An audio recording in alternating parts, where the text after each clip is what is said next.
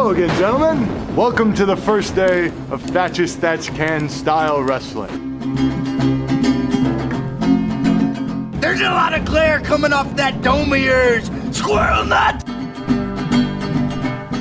What does WrestleMania mean to Brock Lesnar? It's a day that I get to show up, kick somebody's ass, and get paid to do so.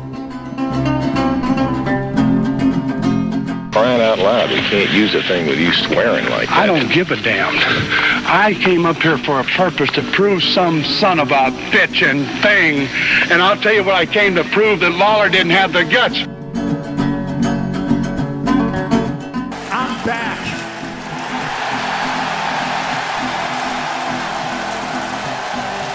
And I'm back for you.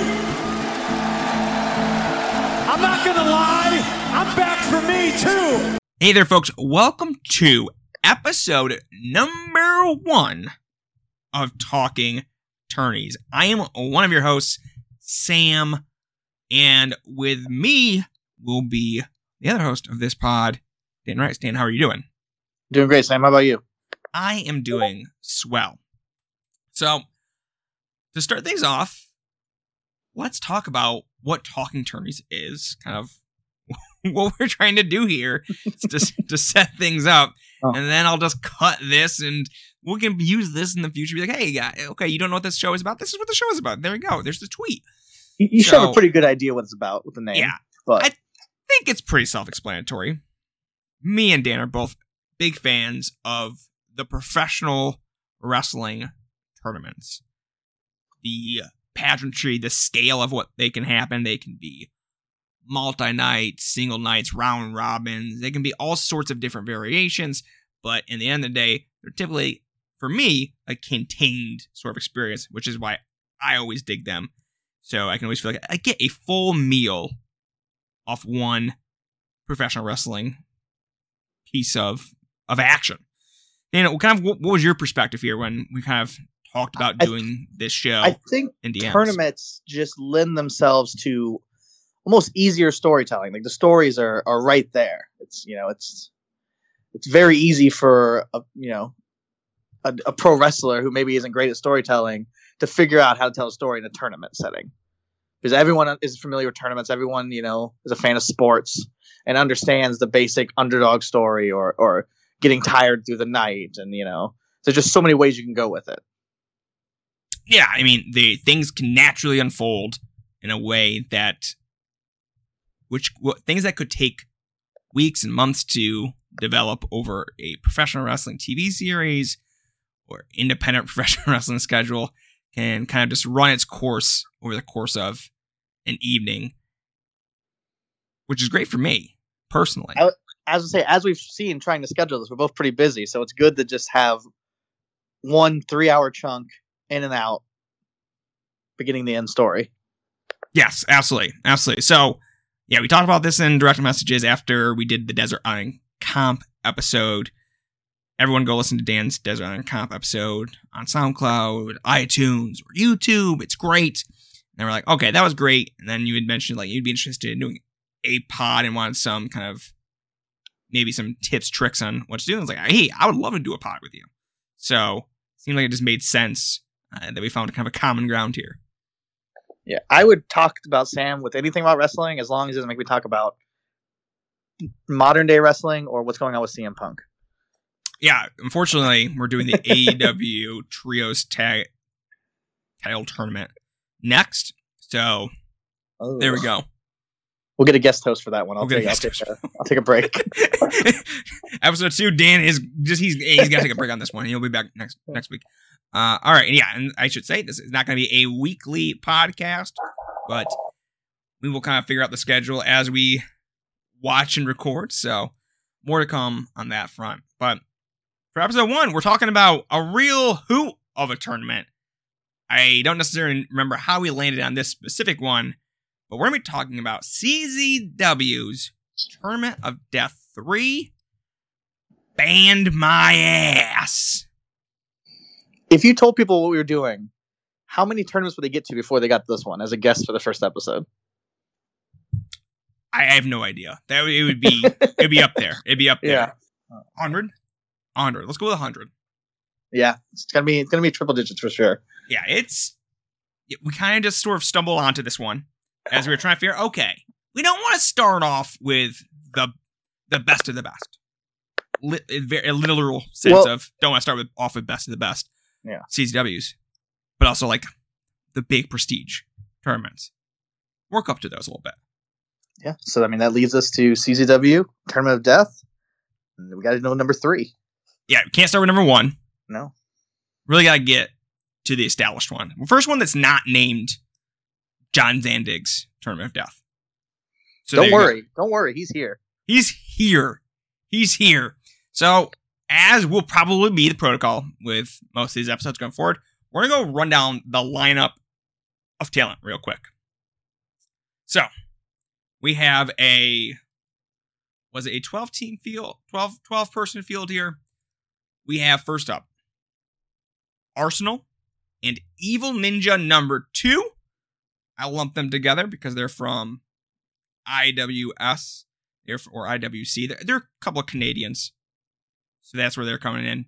We got Nick Gage, Ruckus, Wife Beater, Madman Pondo, Sexy Eddie, Ian Knox, the young upstart at this time, Necro Butcher, Green Phantom, another Canadian. I guess I should say Sexy Eddie, also Canadian. JC Bailey, and Chris Cash. When you looked at this lineup, Dan, what were you kind of first feeling vibes wise? Well, you can't go wrong with Gage and Butcher. And this was when, I mean, for a long time, actually, CZW had a lot of Canadians coming in. Uh, so that's that's this is the height of that. I mean, at the time, I think I only knew it, maybe before this or after this, I knew Arsenal. I believe he gave El Generico Death Valley Driver off of something high, you know, a balcony or something. So like, I, I never watched any of the IWS, but I was vaguely familiar with them from clips and from their involvement in CZW. Yeah, I am feel like at this time I was not into independent wrestling at all. So I have no had no reference for these Canadians for the most part, or at least specifically Arsenal and Evil Ninja number two. I was familiar with Sexy Eddie and Green Phantom because they sort of move on more to the modern age to me, at least. I think I'll also say that Ruckus is a replacement for Zandig. Yep. Zandig health something or other.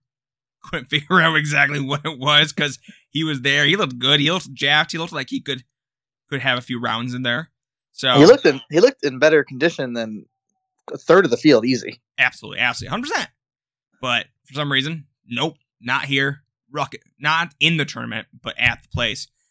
So we got Ruckus in there to replace him. And yeah, Necro Butcher being still kind of the the legend, even at this point, even before he's kind of accumulated all of his accolades as far as tournaments. He's sort of the the reigning sort of dude. This was already after the Toby Klein Necro Butcher King of the Death match. That was 03, I'm pretty sure. Okay, okay, The uh, that was that was the big one, at least in my circle at the time. That was the big Necro Butcher match that put him on the map for me. And I- I, I still to this day hold a lot of death matches up to that. Yeah, so looking back, I again don't have a ton of reference here. We have a Necro Butcher versus Toby Klein match from Au- August 1st, 2003. They do have the sequel, though, that seems to, I think, get maybe a little bit more notoriety from King of the Death Match 2004, which is the month before this. Oh, that that could be true then. but at the same time like my i'm guessing people do not have the dvd yet for that show Yeah, so yeah. they might not have quite the frame of reference See, I could have sworn it was 2003 that uh Toby Klein like whips the VCR at Necro's head, but I mean it could have been 04. I mean I was in high school, so I'm seeing all this at the time out of order because I couldn't afford to order all these or watch all these as they were happening. who could who could but yeah i do not truly recall, but neither here nor there. Like And White is Beater is the returning champion, I believe. He won Tournament of Death 2. Tournament of Death two. For some reason, I thought it was Necro, but let me. Now I Well, need to double check. My brain will not let me continue without double checking. Um, actually, no. Tournament of Death two. Nick Mondo Oh, was our winner. maybe he won Tournament of Death one.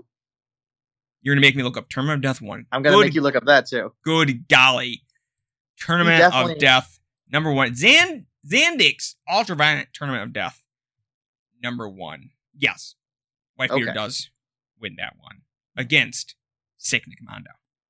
So, first, this is the first one without Nick Mondo. I guess that is all I've got there uh, as far as that goes. But that's our field. It's, I think, decent to good. I like most of these wrestlers, and they there's definitely a few that bring something different to the table. Someone like a, I think JC ba- Bailey and Chris Cash kind of fill a similar void, but like Chris Cash being more of that real wrestler's wrestler, and Ruckus being more of a chicken shit heel champion that actually isn't built for this. So there we go. That's like any other thoughts before we move into the opening of the show. No, I think we should just dive in. So, depending on where we watched this, we watched this at two different places. You watched it on High Spots. I watched it on Independent Wrestling Television.com. And for my end, we have the show opening where we got the host in the line talking to fans, really asking, who do you think is going to win? What are you excited about? What's going on here? Lots of Nick Gage supporters off the bat.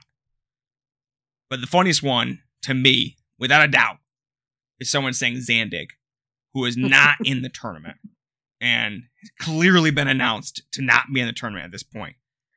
And I think that's just like a perfect CZW brain answer to that at the end of the day.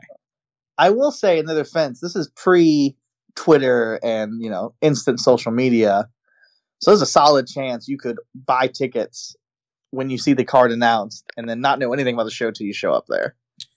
Yeah. The host does say he's down the tournament. He says, oh, he's still going to win it. So, you That- know, that's I can't defend that part. be- benefit the doubt, but also, man, doesn't seem all there. Yeah, we do get a, also a visual of the fan made weapons. There are multiple fan brings the weapon matches on this card, and I truly love the extreme cactus, which is part cactus, part light tube. Were you ever a uh, weapon maker? You ever bring any weapons to a fans bring weapons match? Absolutely not. You? I did, and I was probably, I don't know, 18 years old, and I brought it to a. Uh, it was Danny Havoc versus someone, and I can't even remember. And my mom, it was the most. I was an, I was already an adult, but it was the most worried she's ever been about me. She's like, "What are you carrying there?" And I was like, "This is this is for the match," and it was. It was a like a wiffle ball bat that I had meticulously put thumbtacks all over. That I took my time to do that because of I don't know something wrong with me. Yeah, I think anyone who does make a weapon has a certain screw loose at the time. But that's really cool. Everyone's got a little s- screw loose here, so not the worst of things. There is a particular weapon we're going to talk about later in the show, though, that did boggle my mind. I was like, oh, Just- I never see this weapon. Why isn't everyone doing this? More to come. Before we even talk about it, the there's more than just one. The variety of weapons is way better than you'll see on a, uh GCW show or a Circle Six or whatever the death match of your you know choice is. yeah, there's some real we used to be a country type shit on this show as far as weapons. Just, where's the imagination? Where's the spark? It's gone. R.I.P. We do start off with a Zandig promo to start our show. Zandig, like we said, looking great, looking buff, looking ready to go. Yet he's not here. He's out here with his fanny pack, hyping up the crowd really the the big takeaway for me though is that they got a big old video game sponsorship in the back for the local retail outlet. And I think that's a perfect match made in heaven. I can't remember when Backyard Wrestling came out, but that game exists because that's the audience. First match Evil Ninja number two versus Arsenal in a two out of three light tube log cabins. That might not be the technical name. It might be two out of three fall light tube log cabins. Couldn't really tell you because the rules are you need to put your opponent through two light tube log cabins. A rule I'm not positive is actually adhered to in this match. So give me like what are your thoughts on this gimmick? Like as far as the gimmicks of the night, this is the one that makes the least amount of sense in my head. No, it's the stupidest gimmick.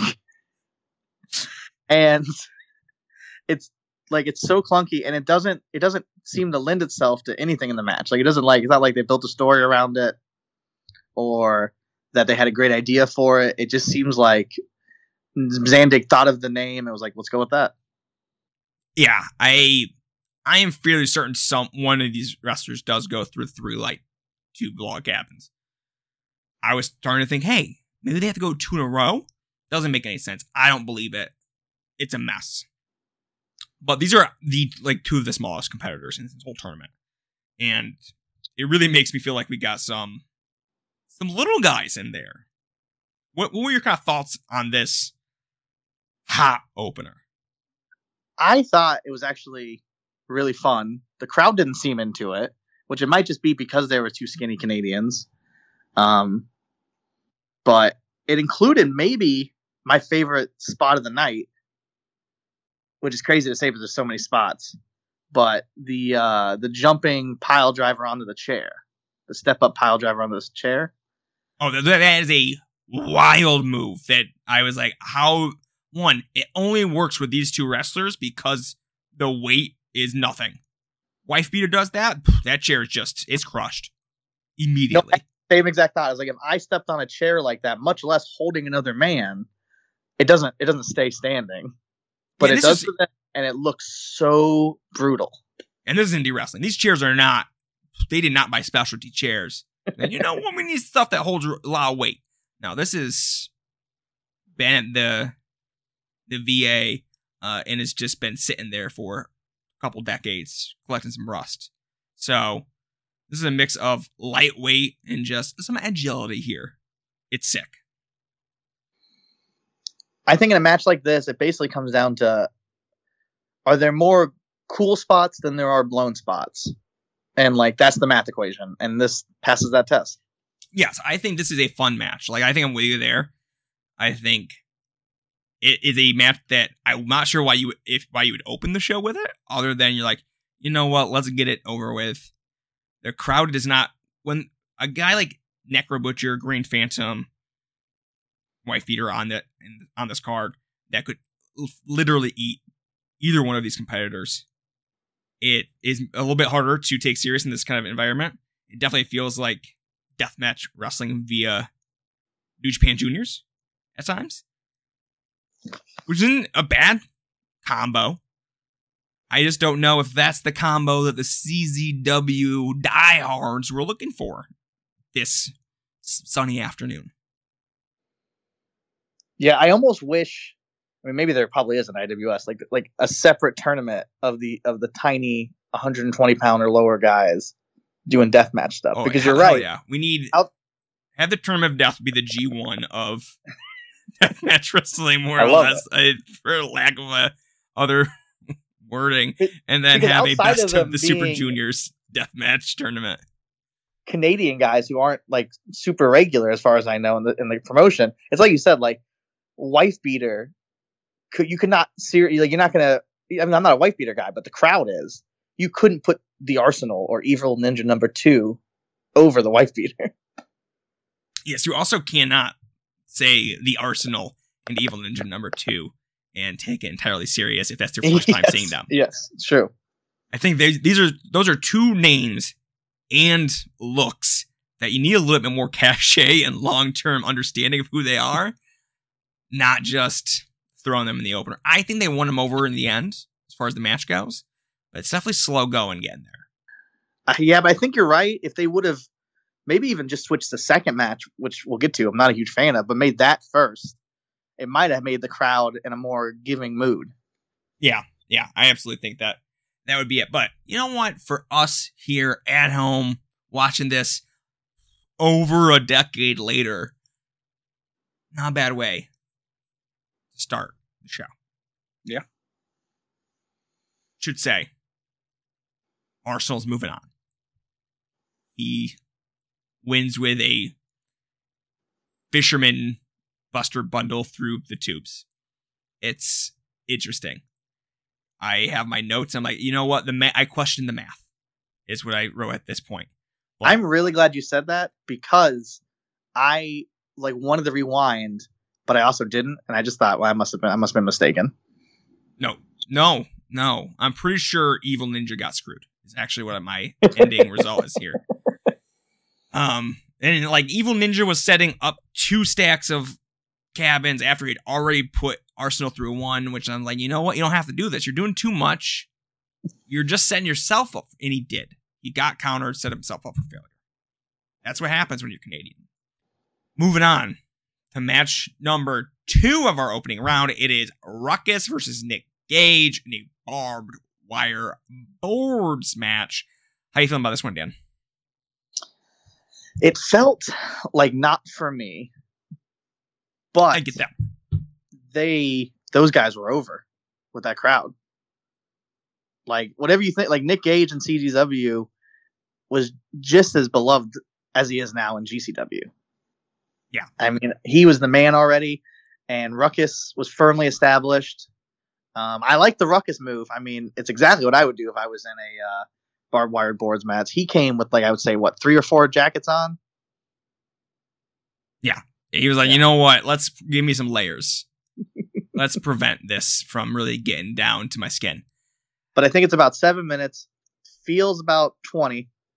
Oh, come on. You liked it? It- I like this match. This Oh, is I thought this was quality professional wrestling to on this show because it's really it is unlike anything else because Ruckus also is not a deathmatch wrestler and doesn't seem super keen on doing the big deathmatch spots. Um, lots of layers, but luckily it's just barbed wire. But Nick Gage really gives him the business with a chair to start off, which I think is just impeccable form. Ruck, that's what it should be. Just Ruckus getting his ass whooped with a chair by Nick Gage. And to me, that's that's kind of what I was hoping for. I felt like Ruckus was like getting his come up, but pretty quickly, pretty harshly, and that's what I that that it didn't need all blood. It didn't need a bunch of big spots. We've got plenty of matches there and deliver that. And this feels like okay, Ruckus totally out of his element. Nick Gage totally in his element, and it goes the way you would kind of expect. I guess I could say Nick Gage could have really given a, a bigger ass whooping, all things considered, to really drive that point home. And Ruckus get me a little less offense than he did. But you know what? I think this is is fun and is again. I think it worked better probably as an opener after before the blood and guts really gets going, and all the six spots start happening. And this could have just been like a nice, okay. This is before we actually get into the real shit. Yeah, I hate to like fantasy rebook it or whatever, but like I said, like maybe if it was first, because that's what they just felt like they were moving so slow, and part of that is you just had two skinny Canadians running nonstop, throwing each other through light tubes. Yeah, and it wasn't like Ruckus engaged. We're really throwing some heaters. They weren't bringing the stiffness outside of those kind of initial chair shots. Um, and yeah, I I do find Ruckus charming when he's doing his spring uh, handsprings or flippity doos and it looking sloppy and slow. I'm like, you know, what? I like I like Ruckus. This Yeah. is really unfair, but my the number one thing that pops in my head with Ruckus, I don't know if anyone else remember this. Kevin Steen um, did the Kevin Steen show with Nigel McGuinness and told Nigel McGuinness like his low point in Ring of Honor and maybe wrestling is when he found out that Ruckus was being paid more than him. Oh my god! You know and what? Nigel Nigel was on Ruckus's side. I guess Nigel had a match with Ruckus he liked. It was like why? And Kevin Steen's like he's a good guy, but Ruckus made more money than me. It's just Hey, funny to think about what? that. I, I hope it still Deservedly sticks so. with him. Deservedly so. Ruckus is cool. Ruckus is cool. But the the end of this match is essentially Nick Gage doing a face wash with a barbed wire board, which is not as cool or violent as it might sound uh, with that description. But you know what? Nick Gage hits a power bomb into the board. That's one, two, three. He's moving on, as you would expect in Tournament of Death. Any other thought, closing thoughts here on Ruckus versus Nick Gage? No, I think I might have came off too negative.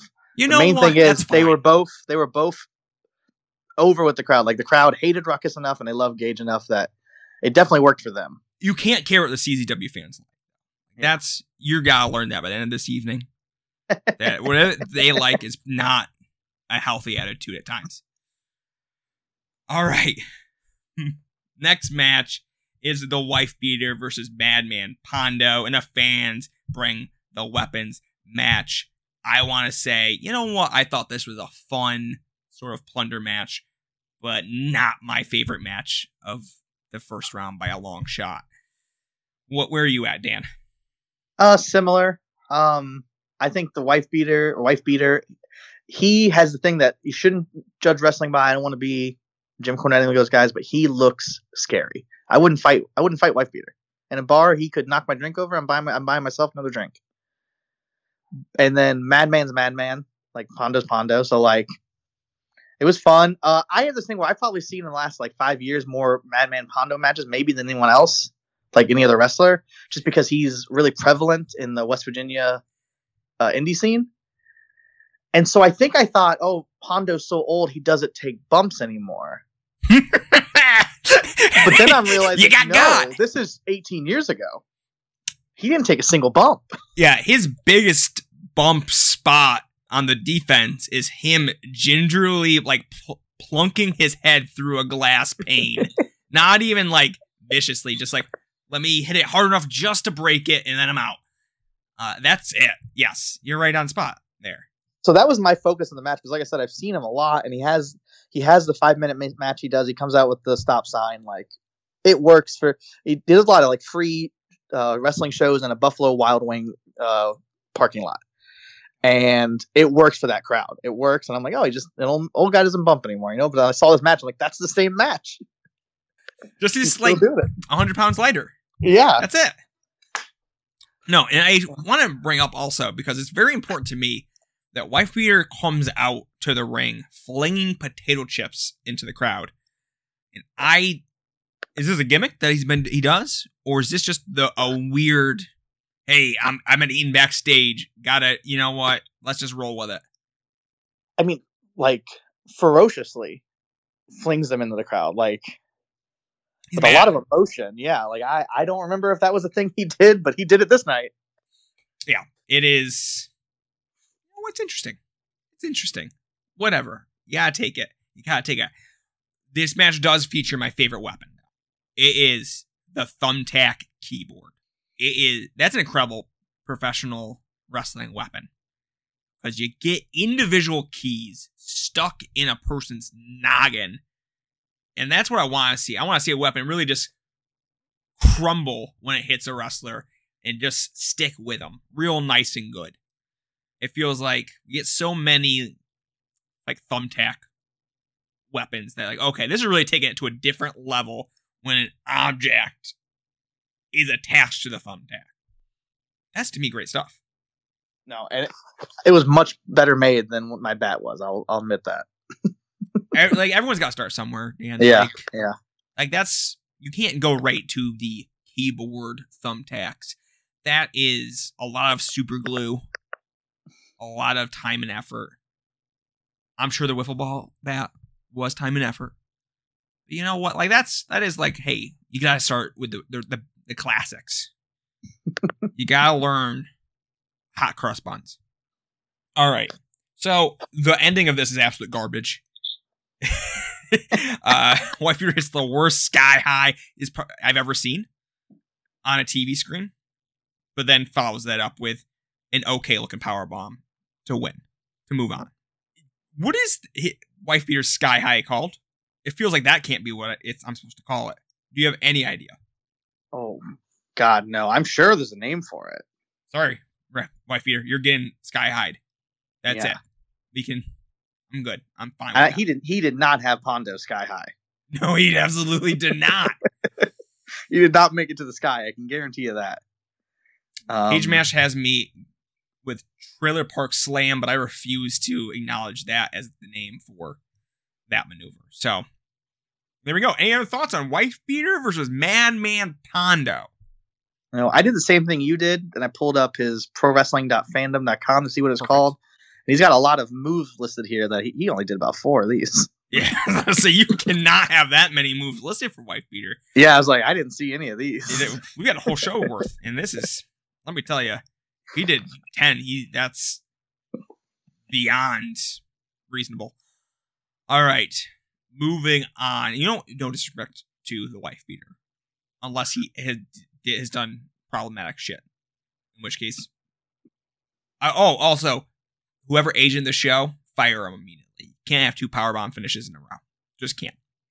Next up, Sexy Eddie versus Ian Knox in a thumbtacks and carpet strip boards match.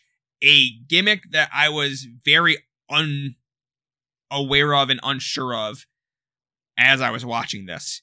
Dan, what were your thoughts? Um, an insane amount of thumbtacks. It very, a, a lot. Like you would think, like if listening to this, you probably think you're desensitized to thumbtacks. You've seen how many they throw down. Like no, this was the most I've ever seen. I think, and to almost little effect. Yeah, it's oh, not yes, like they got absolutely. covered with more. It just there was just a lot more. It probably just made it harder for the poor guys that had to clean it up. Yeah. It was not maybe effective use of a shitload of thumbtacks. I would say. Now I will say the sexy Eddie spot that we all know. I thought it was in this match, so I had my own story going. When is it going to happen? When does it happen? It doesn't. It, It doesn't. doesn't. It doesn't. It doesn't. But it, it, it kept that kept me interested through the match. I'll admit that. I'm like, I don't know how this is going to hurt his arm, but all right. Yeah, where's it? When is it going to go on? When is it going to go down? uh, this may be my least favorite match of the first round. Um, It is Yeah. the longest match of the first round, uh, which probably does not help it. I don't think Ian Knox is particularly good as a deathmatch wrestler, even though he's the young CZW student that's got the great look that, you know, looks like he could be a hardcore Randy Orton of sorts. Not the guy to me. Not the guy. now in the same tournament, you have J.C. Bailey and Chris Cash, who are both better for that, in my opinion. Oh, absolutely, hundred percent. Chris Cash in particular, just because like he feels like oh, he could wrestle anyone. Like if you put him there, okay, he's going to be our competition to American Dragon or something like that. Ian Knox not that guy. Yeah. Ian Knox, he's worse than Ted Dib- DiBiase Jr. sort of looking dude. Yeah, it's funny because, like I said, it is the longest match in the first round, kind of by a lot, because they're all short matches, and I have like the least amount to say. Yeah. Uh, I, I will say Eddie does seduce or try to seduce Zandig's wife Oh yes, before the match. Yeah. Give her a little bit of a strip tease. that was pro- that was the highlight. I would say. Yeah, that is the most entertaining part of the match. Yeah. Zandig's wife eventually gets out of there. Not, it is not gratuitous, as you would think, based on that description. Oh my gosh, it You- would be a it would be a one on the FD scale. Yeah, he gave like a proper amount of spacing between his genitals and the other person. So that's to me a sign of respect to both her and Zandig, uh, and the sanctity of marriage itself. Whereas, and you know what? Whatever, Eddie wins. I've got nothing more to say. You want anything you want to talk about? I got nothing. Moving on, Green Phantom versus Necro. Butcher Now and we're talking. fans bringing the weapons match. Dan, give it to me. What are you thinking? This is the best match of the first round. It's not close. Um, it's Necro being Necro, and he's just laying in all the shots, and Phantom's giving it right back, and uh, it's it it it's real. It felt real. I thought these guys were really fighting. Uh, Phantom gets destroyed. Um, there's a spot that I think really. I mean, Necro is Necro now. I mean, he is what he is. But there's a spot that I'm like, this is why I love Necro. He grabs the guitar to hit Green Phantom, but he does what you have to do, and too many pro wrestlers wouldn't do this. He pretends to play the guitar first, and then he whacks him with it. That's the whole. That's the whole kit and caboodle. You gotta do it. I will say they do invoke a VCR into this match. They don't live up to that.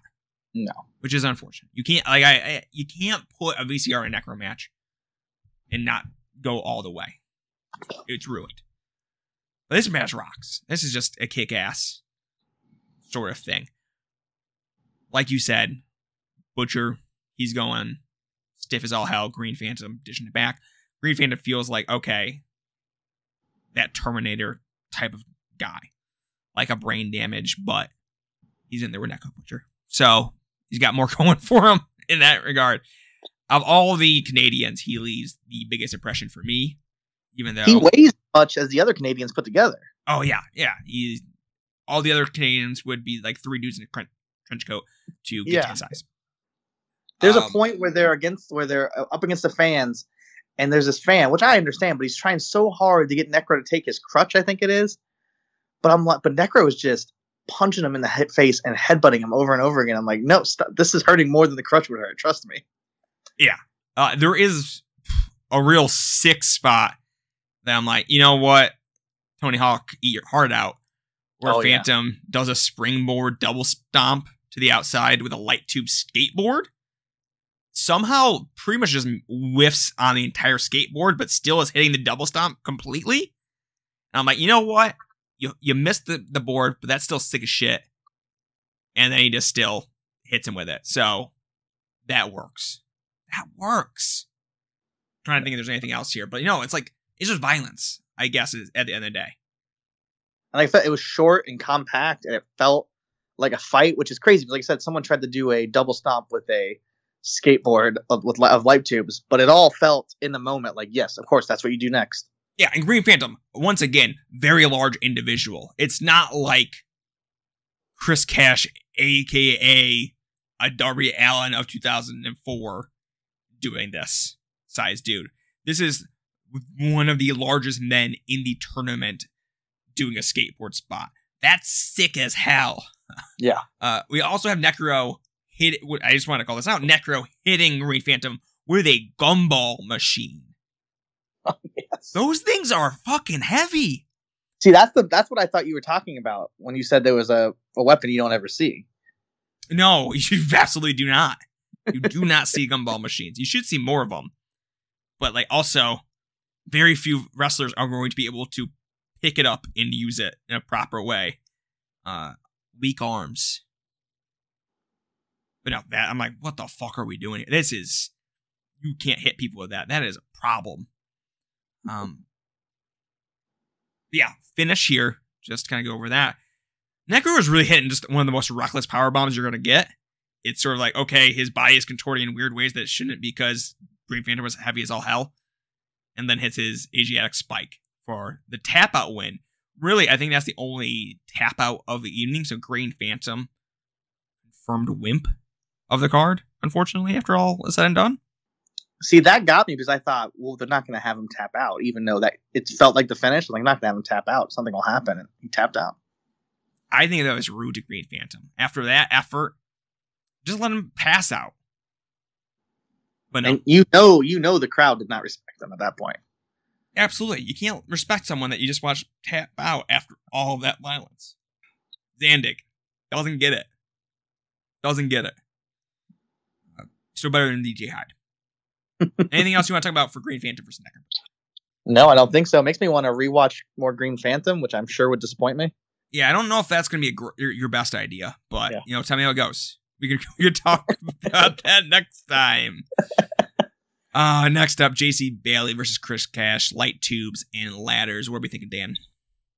This is your uh, CZW like Young Lions match, basically. Pretty much, yeah.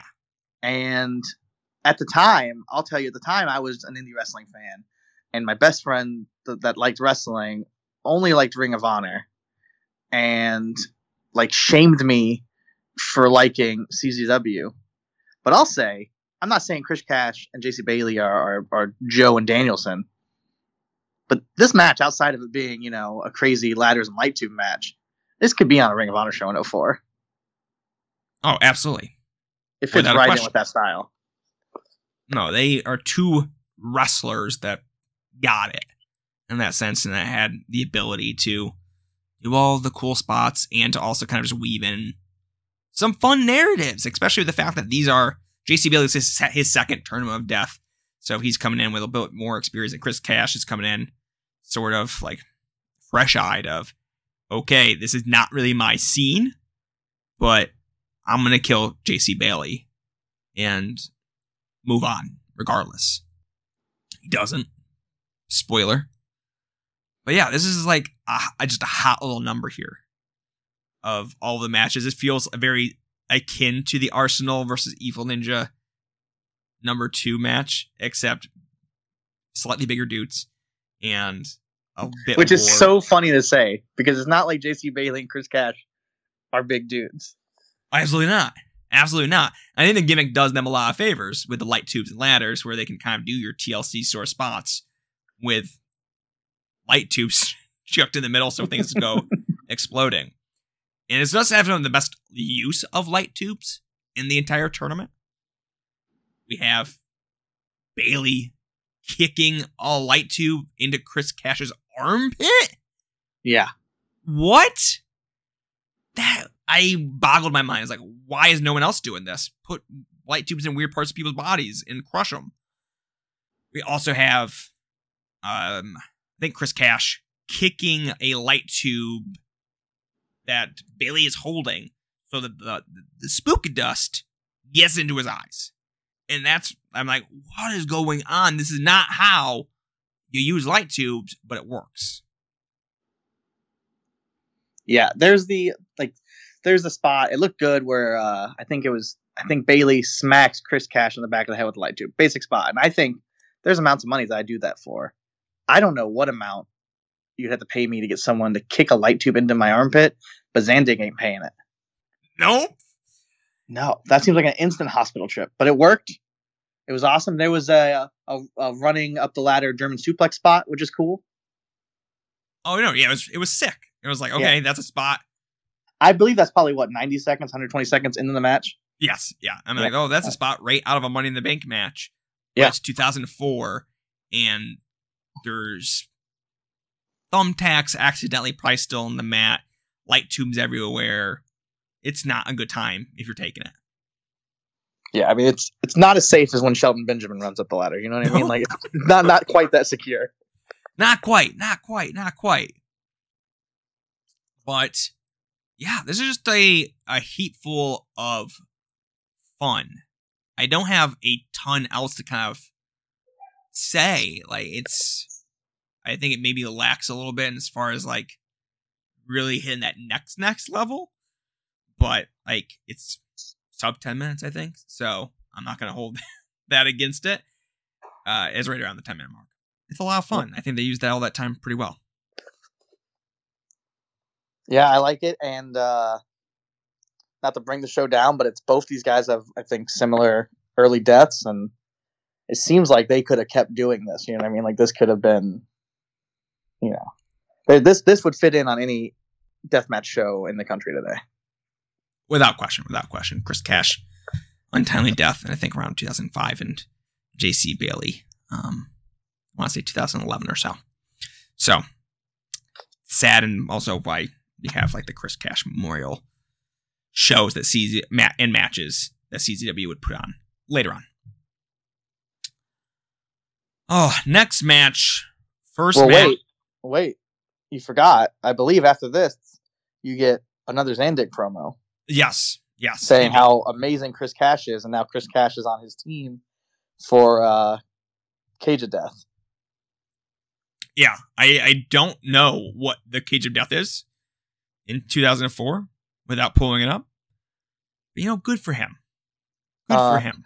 It feels like I don't remember. I remember Ian Rotten doing what Zandig does during the show. I remember him doing that all the time. I didn't have the memory of Zandig doing it, but there's a lot of Zandig coming out and just be like, let me give my two cents of what's going on. let me just let me tell you, as the Booker man, yeah, like he doesn't want to sit on commentary, but he will come out and talk for ten minutes after a ten minute match. Yeah, absolutely. All right, looking at, I don't know, looking at this show of Cage of Death 2004. He doesn't get a main event, which feels rude, all things considered, after what we just said. Um, but it's he leads a team up against Blackout with two other members of this Cage of Death. I mean, not Cage of Death, Term of Death with JC Bailey and Sexy Eddie also on his team. There you go. All right.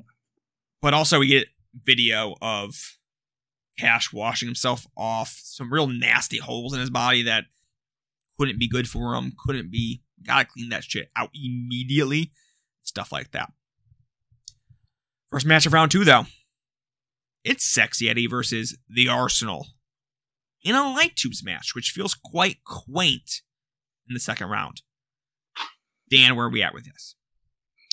Uh, this is the match that I was talking about earlier. This is the only thing I think of when I think of Sexy Eddie. Um, just the squeezing the fountain of blood out of his arm. I, it's it's gross. I don't like it.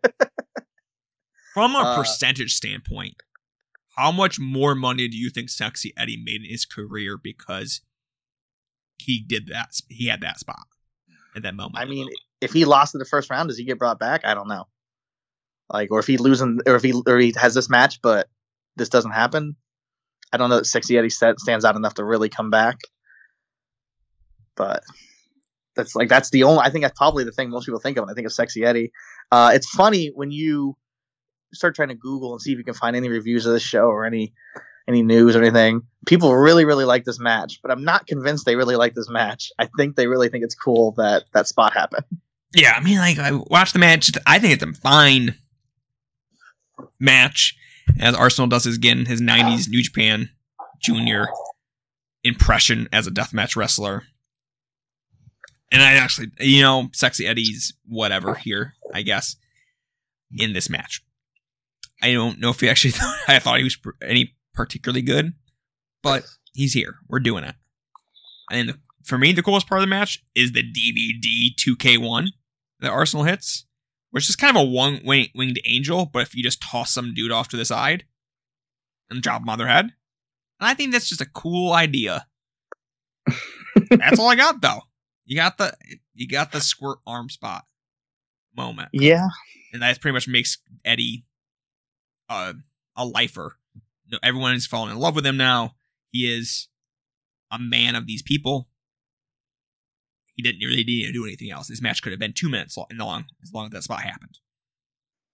and I- feel like we're really harping on his size, but I think that if Arsenal wait a little bit more, which well, is crazy, the and- bulk up, hit the roids, get the juice He- on. you know what is it? Jim Ross says he needs to work on his upper body. Like he could have been like it's not like you had to be huge in 2004 independent scene. Work them calf muscles. Yeah, Don't wear a t-shirt. Also, in general, you better. but yeah, he Believe. tried hard, but I don't know. They put his best foot forward. yeah, yeah. you really gotta let yourself go balls to the wall when it comes to your back bleeding. You have a man who's gonna burn their entire back off later on this evening, and he's not he's not gonna even take a little little thumbtack, a little glass into the back. Come on, get out of here. All right, I, I feel like bad because I didn't say a whole lot of good in this match. Uh, do you have anything else you you Well- want to talk about? I don't know that it's good, but like I said, like Ars- uh, Arsenal is trying really, really hard. I'm not sure it's always working, but he is clearly given 120 percent. Wants to make this his moment. It, and then Eddie bleeds a lot in Eddie's it. moment, Feels, you know what? Fuck you, man. Which- Fuck you. This which kind of works in Eddie's gimmick. So Yeah, I think like Arsenal tried hard, but he also didn't know like what were the actual things that get you truly over with this crowd. yeah, You don't I see agree. Chris Cash and JC Bailey with their shirts on. You see them bleeding all over the place, letting themselves truly get in the shit. Chris Cash more so, just because JC Bailey, he's, he's he is a deathmatch guy. Chris Cash less so. But And Arsenal should be. Like, he's in death matches, to my understanding, and based on what I was see- reading. But nope. He just uh, kind of doesn't do it. After the match, I'm not a medical professional, but they immediately just start wrapping Eddie in duct tape. Yeah, that's feels like not the, entirely the move, Yeah. but it is what it is. Eddie does win with imploding senton onto the trash can, iron trash can. But almost very shortly after this, the squirting of blood out of his arm. I'm trying to read on what I wrote next. Um, you remember what exactly happens here? Because I am forgetting the timeline of events, but Zandig is out, and okay, it's because of the way that Smart Mark Video breaks up the next bet here. I can't tell if Zandig's out almost immediately after, or if he's out like 20 minutes after, right before the next round with an intermission. But he I- more or less is putting over Sexy Eddie. I think it's immediately, but you're right. It's not. It's not obvious. Yeah, because like you don't see, uh, to my not my recollection, you don't see Sexy Eddie at this point. It sounds like Sexy Eddie. He was supposed to be in last year's tournament, wasn't able to make it because of a broken collarbone. Was in this one. Zandig's just putting him over left, right, and center. A real fucking cornball promo, honest to God, from Zandig, putting himself over somehow. I don't know.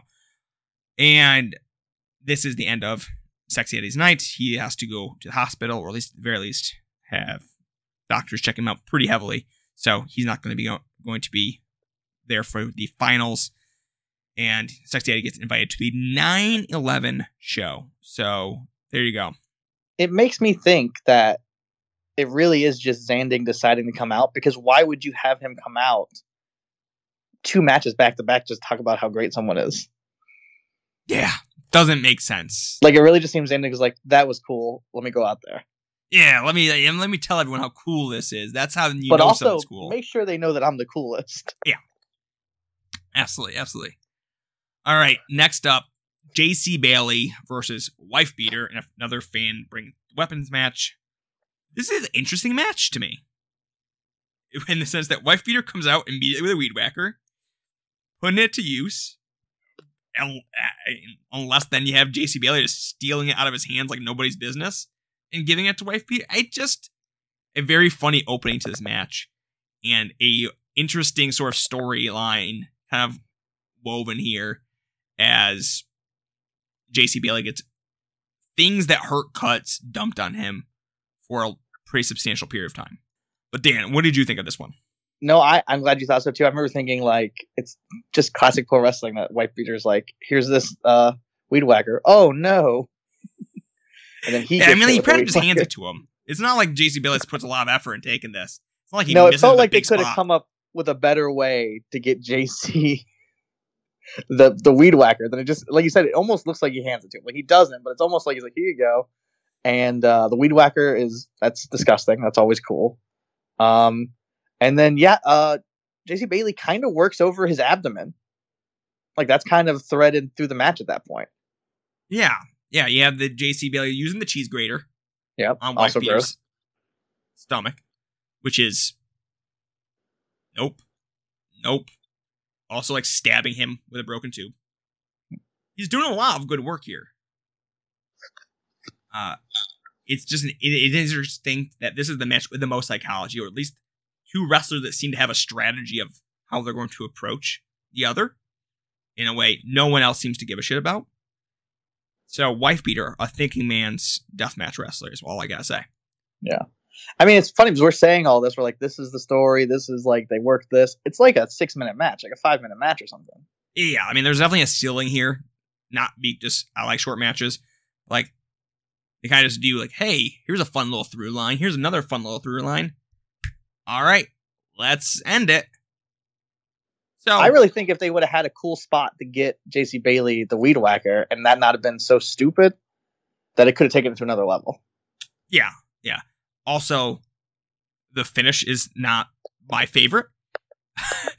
uh, wife beater kind of just Bailey takes wife beater to the truck with all of the light tubes. It feels like for the rest of the show, and then wife beater says, "You know what? Fuck you, fuck you, fuck you. I'm gonna do another sky. I'm gonna do another beautiful sky high." into all the light tubes in this tr- the bed of this truck. And see, the problem is what he Sam just said sounds way cooler than it looks. Yeah, it looks like it hurts, but also in the sense like it just looks really uncomfortable. I guess would would be what I would say. Because like once they do the spot, I'm like, there's no good way to get out of this. I'm not sure if people here have watched Saw 2, but there is a point with a lot of hypodermic needles. Use needles. Someone gets with a pit of them that someone gets tossed into. And it's very similar to that. Like once you're in there, it is very difficult to get out without substantially hurting yourself. But like the point of, the, of wrestling is like the the spot itself is supposed to be the thing that hurts you, not the how after the match is done, how does it feel to get out? Uh, but that's kind of where I land. Hey, there's a couple cool ideas that they do some fun stuff with. They ultimately that's not the payoff that they care about. So hard for me to care about all that much.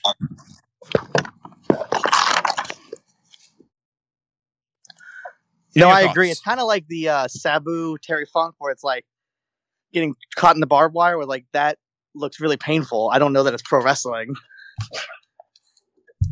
Yeah, yeah, yeah. Absolutely, absolutely.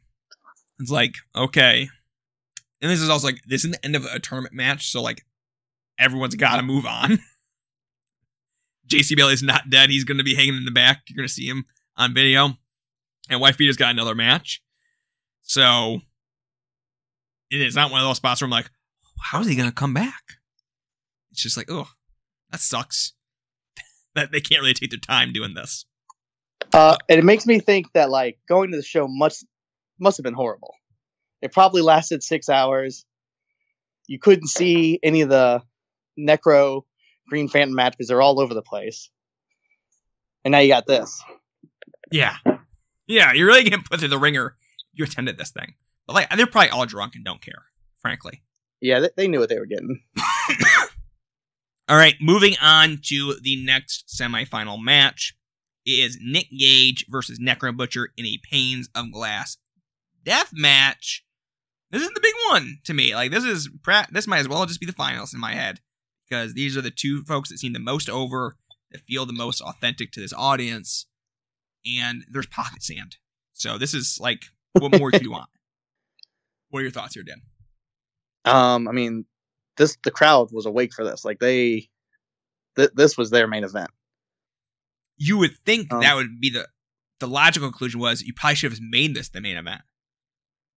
I don't understand why you can't because of how this match ends, which is I think is a bad way to end this match. But man, they really should have just let these two go out and just finish it off. This is why people were here, frankly. It felt like. Uh, yeah, I mean, with the ending they were going to go with, uh, you couldn't have this be the final. But then I guess the answer to that is don't do that finish. Bingo. Um, Necro got cut pretty bad. Um, doesn't seem to phase him in a little bit, which is why I love Necro. yeah, there there's moments here where like it feels like Necro was trying to set up this big spot on the outside with glass and chairs and whatnot. But he does stuff something that so few wrestlers do is that he makes sure he's coming back to punch Nick Gage in the head every little bit here. He's not taking too many moments in his setup away from his opponent and sure, okay, I gotta bop this guy on the noggin, let him sit here for a little bit. That feels like okay. That's why does no one just do this? Like that's this is the logical thing that you should do when you're trying to do a big elaborate spot. This is not a big big spot, but it's big enough. So I'm like, ah, why can't more wrestlers just get get it like that? It's unfortunate that his brain is so bad in general, but like that's such a good and Master's got the best punches. He's just so good at those that maybe from a lesser wrestler I'd think less of that, but from him it's just like, okay, yes, please do more of this. No, you believe when he walks over and just hits him, you're like, well, that's going to take him out for a little bit longer. Yeah, exactly. Exactly. Uh, I mean, not to take away from Gage because Gage was his punches look great in this. Yes. Yeah. were- I mean, th- I think the answer is they were punching each other in the face, but I loved it.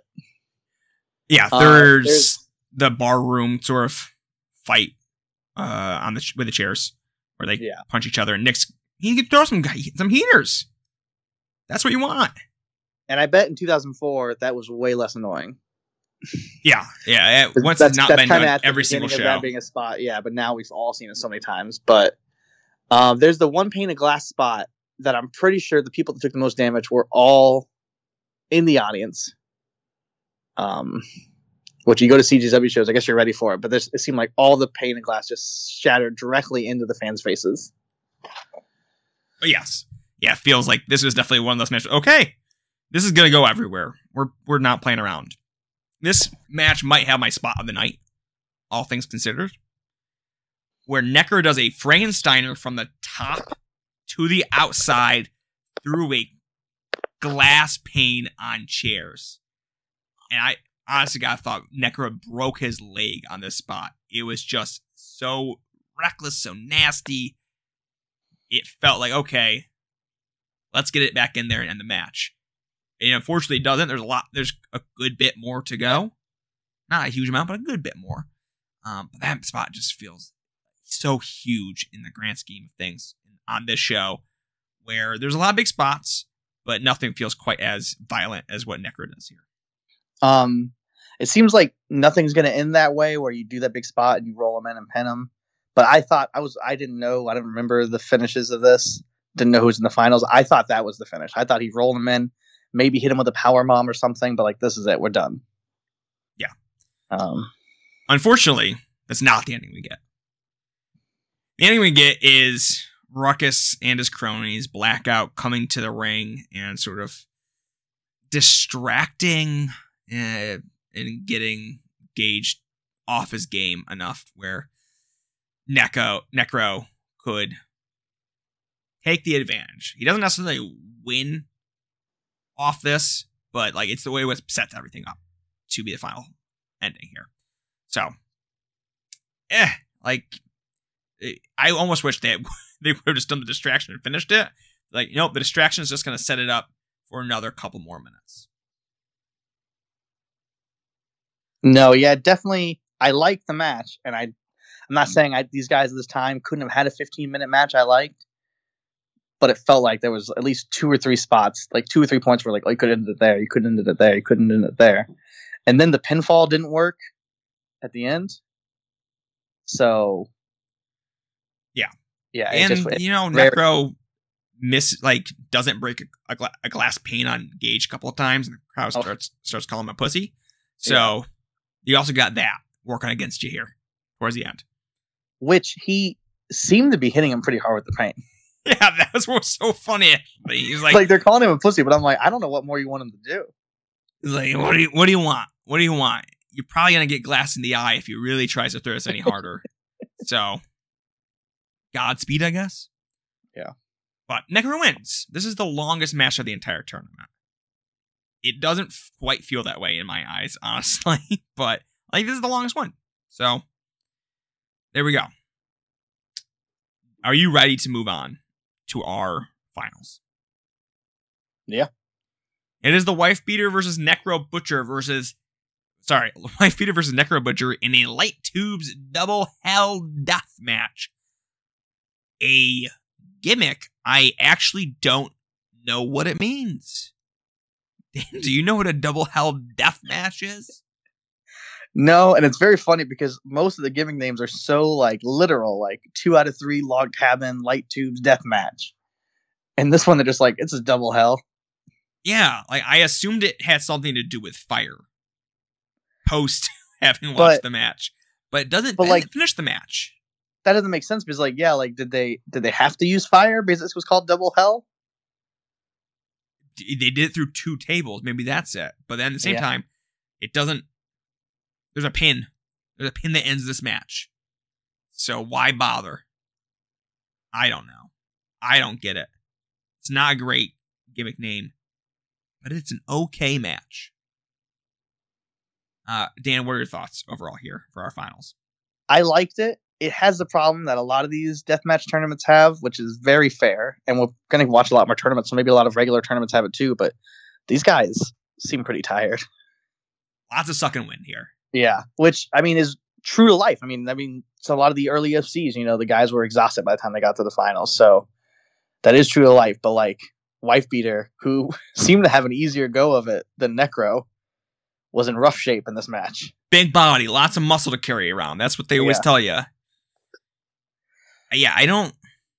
This match is perfectly fine. Way to end our show here. But it's not like a classic finals match. Like you said, they're both pretty tired, sort of hanging in there. And there's not, to me, a whole heck of a lot that happens before we get to our finish. Also, a short match, less than seven minutes. But is it just me, or did it feel like this kind of jumped to the finish, and the finish took a long time to get to? No, exactly. And then the finish isn't like as spectacular as you expect from a tournament of death. Yeah, do you want to kind of break down what that finish is, just so we can kind of get that quick visual? Even though I don't think it's going to do it quite justice. Uh, I mean, it's double hell. Double hell. So-. There's a very there's a large truck, yeah, and there's a lot of time spent climbing up to the lar- this large truck. like a lot of time. yes, the if this man- match, according to Cagematch, is six minutes and thirty four seconds Two minutes climbing the truck. at least. At least I was gonna Got say it. three. Like that, it's literally so fucking long. We just already said it. Wife Beater's tired as shit. He's climbing a truck. Absolutely not. Absolutely not. Um, and the finish is an air raid crash through a flaming plane of pane of glass and a flaming table. This that that's may be just a pane of glass and a flaming table, but you get the drift. Yeah. See, I was trying to. You asked me to break it down, but like that sounds way cooler than it is. It is much. That sounds much cooler than what it actually is. So I was trying to figure out a way to say like, hey, every word I'm using is exciting. This isn't exciting. Yes. No. Exactly. Exactly. Exactly. And I think It's like two tired guys fall through a table that's kind of on fire. Yeah. So when I say like Wife Beater, the single worst sky high I've ever seen in my entire life, this is kind of similar as far as air raid crashes go. Not quite to the extent, but it's more of a half baked sidewalk slam of sorts. And it the truck looks big, and yet it, the fall seems very short. And I don't know how geometry works in this sense, but like the fall just doesn't seem to match like how high it looks at first. Optical illusions. And I wonder, I mean, well, part of it is probably because we saw two guys take forever to climb it, so that made it seem taller. But I also wonder if we've just seen so many roof spots like Joey and Zandig and all that, where maybe, I don't know, maybe this was more impressive at the time. And I feel terrible because, like, there's no way this was fun. And I don't want to, like, minimize what these two men did to their bodies, but it just, it was not, it was one tenth as cool as the Frankensteiner to the outside in the Necro uh, Gage match. Yeah, one of like that's what Wife Beater should have done. He should It have done wasn't- Frankensteiner off the it- truck. yeah. That would have been the real the real finish here. but it just visually wasn't uh, pleasing, which it seems like in my mind, a tournament of death is almost building to a big crescendo, a big violent spot. Yeah. You know, tournament of death cave match. You want your biggest, most spectacular spot to be the last thing you see, which the whole reason to not have Gage Butcher be the finish, I assume, is because they wanted to do the stuff with blackout. They wanted it to be cheap, is to do a big spectacular finish, and this this wasn't it. No, absolutely not. Unfortunate. Unfortunate. But that's Tournament of Death. Three. Banned my ass. and like we're gonna be doing around this time, we're gonna give out a couple accolades for match of the tournament and wrestler of the tournament. I think we're gonna be on the same page with at least one of those. But Dan, what was your match of the tournament? uh, Butcher Green Phantom, and I don't know that it's very close. I am with you. I also had Green Phantom and Butcher as my number one. I had Butcher and Gage as kind of a closer number two, but that kind of finish and not just that that finish was cheap, but sort of how they went about the extension of that match. But this one, this is a, just a this is beauty. This is what I wanted. I just wish maybe this could have happened in the second round almost because it feels like that's when all of the blood and guts really started ramping up. But no, this match kicks all sorts of ass. What about uh the the wrestler of the tournament? My wrestler tournament, you know what? I think that's pretty self-explanatory at this point. It's Necro Butcher. He's gonna be the probably the wrestler of the tournament for most tournaments he's in. Quite frankly, That's But- my answer too. I almost wanted to give, like, almost to be contrarian, to give it to JC Bailey, just because his. I think that his two matches are maybe like two of the more smartly worked matches of the tournament. yes, But it's clearly, but it's clearly Necro. yeah, it's Like, clear I- Necro. JC Bailey did have the best wife beater match of the show in my mind. Yeah. I guess that's something. He's got that one on Necro Butcher. But unfortunately, his night ended before he could have a match against someone not named the wife beater again. So, yeah, I think that he's one of the smartly worked wrestlers. But we got And then Green Phantom, he he wins out because he only had that Necro match. So I'm left thinking about how amazing he is. yeah, Where if he maybe had more matches, a lot of his holes would have shown. But Yeah, absolutely, absolutely. Now I, want, I do want to see what Green Phantom versus Evil Ninja number two would look like, but I'm sure there's a show with that. I'm But sure yeah. there's yeah, an IWS show with that. Absolutely, absolutely. So we got both of us have Green Phantom and versus Necro Butcher as our match of the night, and then Necro Butcher as our wrestler of the tournament. That's that's Cage of Death three banned my ass. Dan, like overall, where are we rating this show? Like, where's I would scale one to five here. Ooh. I think it's going to be shocking because I think I came off negative for a lot of things, but it's because a lot of stuff was way closer to being great than I thought it would be. Yeah, Like a lot of stuff I thought was going to be awful. Like it wasn't a joke pick as a tournament, but I thought, oh, the highs will be highs and the lows will be so low. But like there was a lot of stuff in the middle that I thought just a little bit more, a little bit different, and it would have been great. So I think I'm going to do like a, I don't know, like a 3.5. I mean, I think I'm with you. I feel no- like bad out of your way because to watch it, but if for some reason someone puts it on in front of you, sit down. Yes, yeah.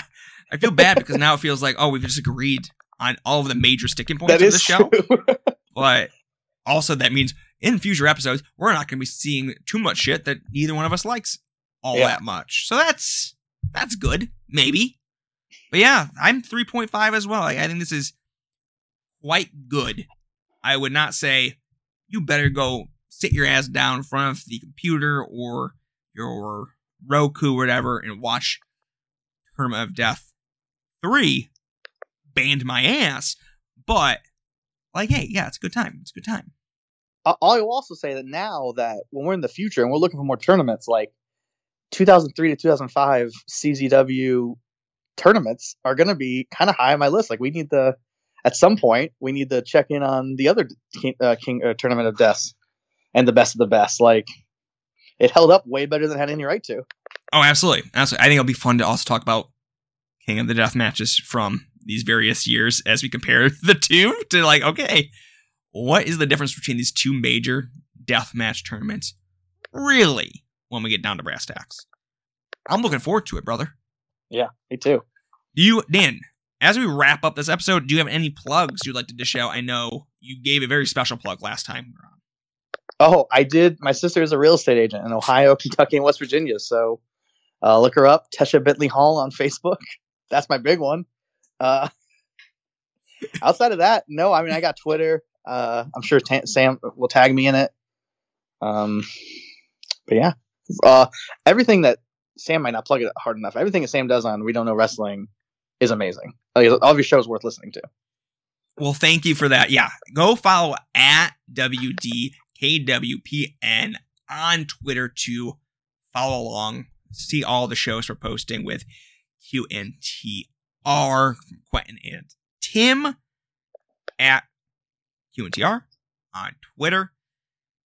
I, their show is great. I am incredibly biased. They just had Trevor Dom from Yardage years through the years. So absolutely go listen to that episode. But yeah, I this is going to be a really fun series. I'm really looking forward to it. I hope you all enjoy listening to it. And Dan, more to come. Can we tease what the next one is? Yeah, go for it. Yeah. Uh, oh man, I just drew a blank. That's hilarious. Uh, Super J Cup '94. There we go. There we go. We're getting into one of the big ones next time around.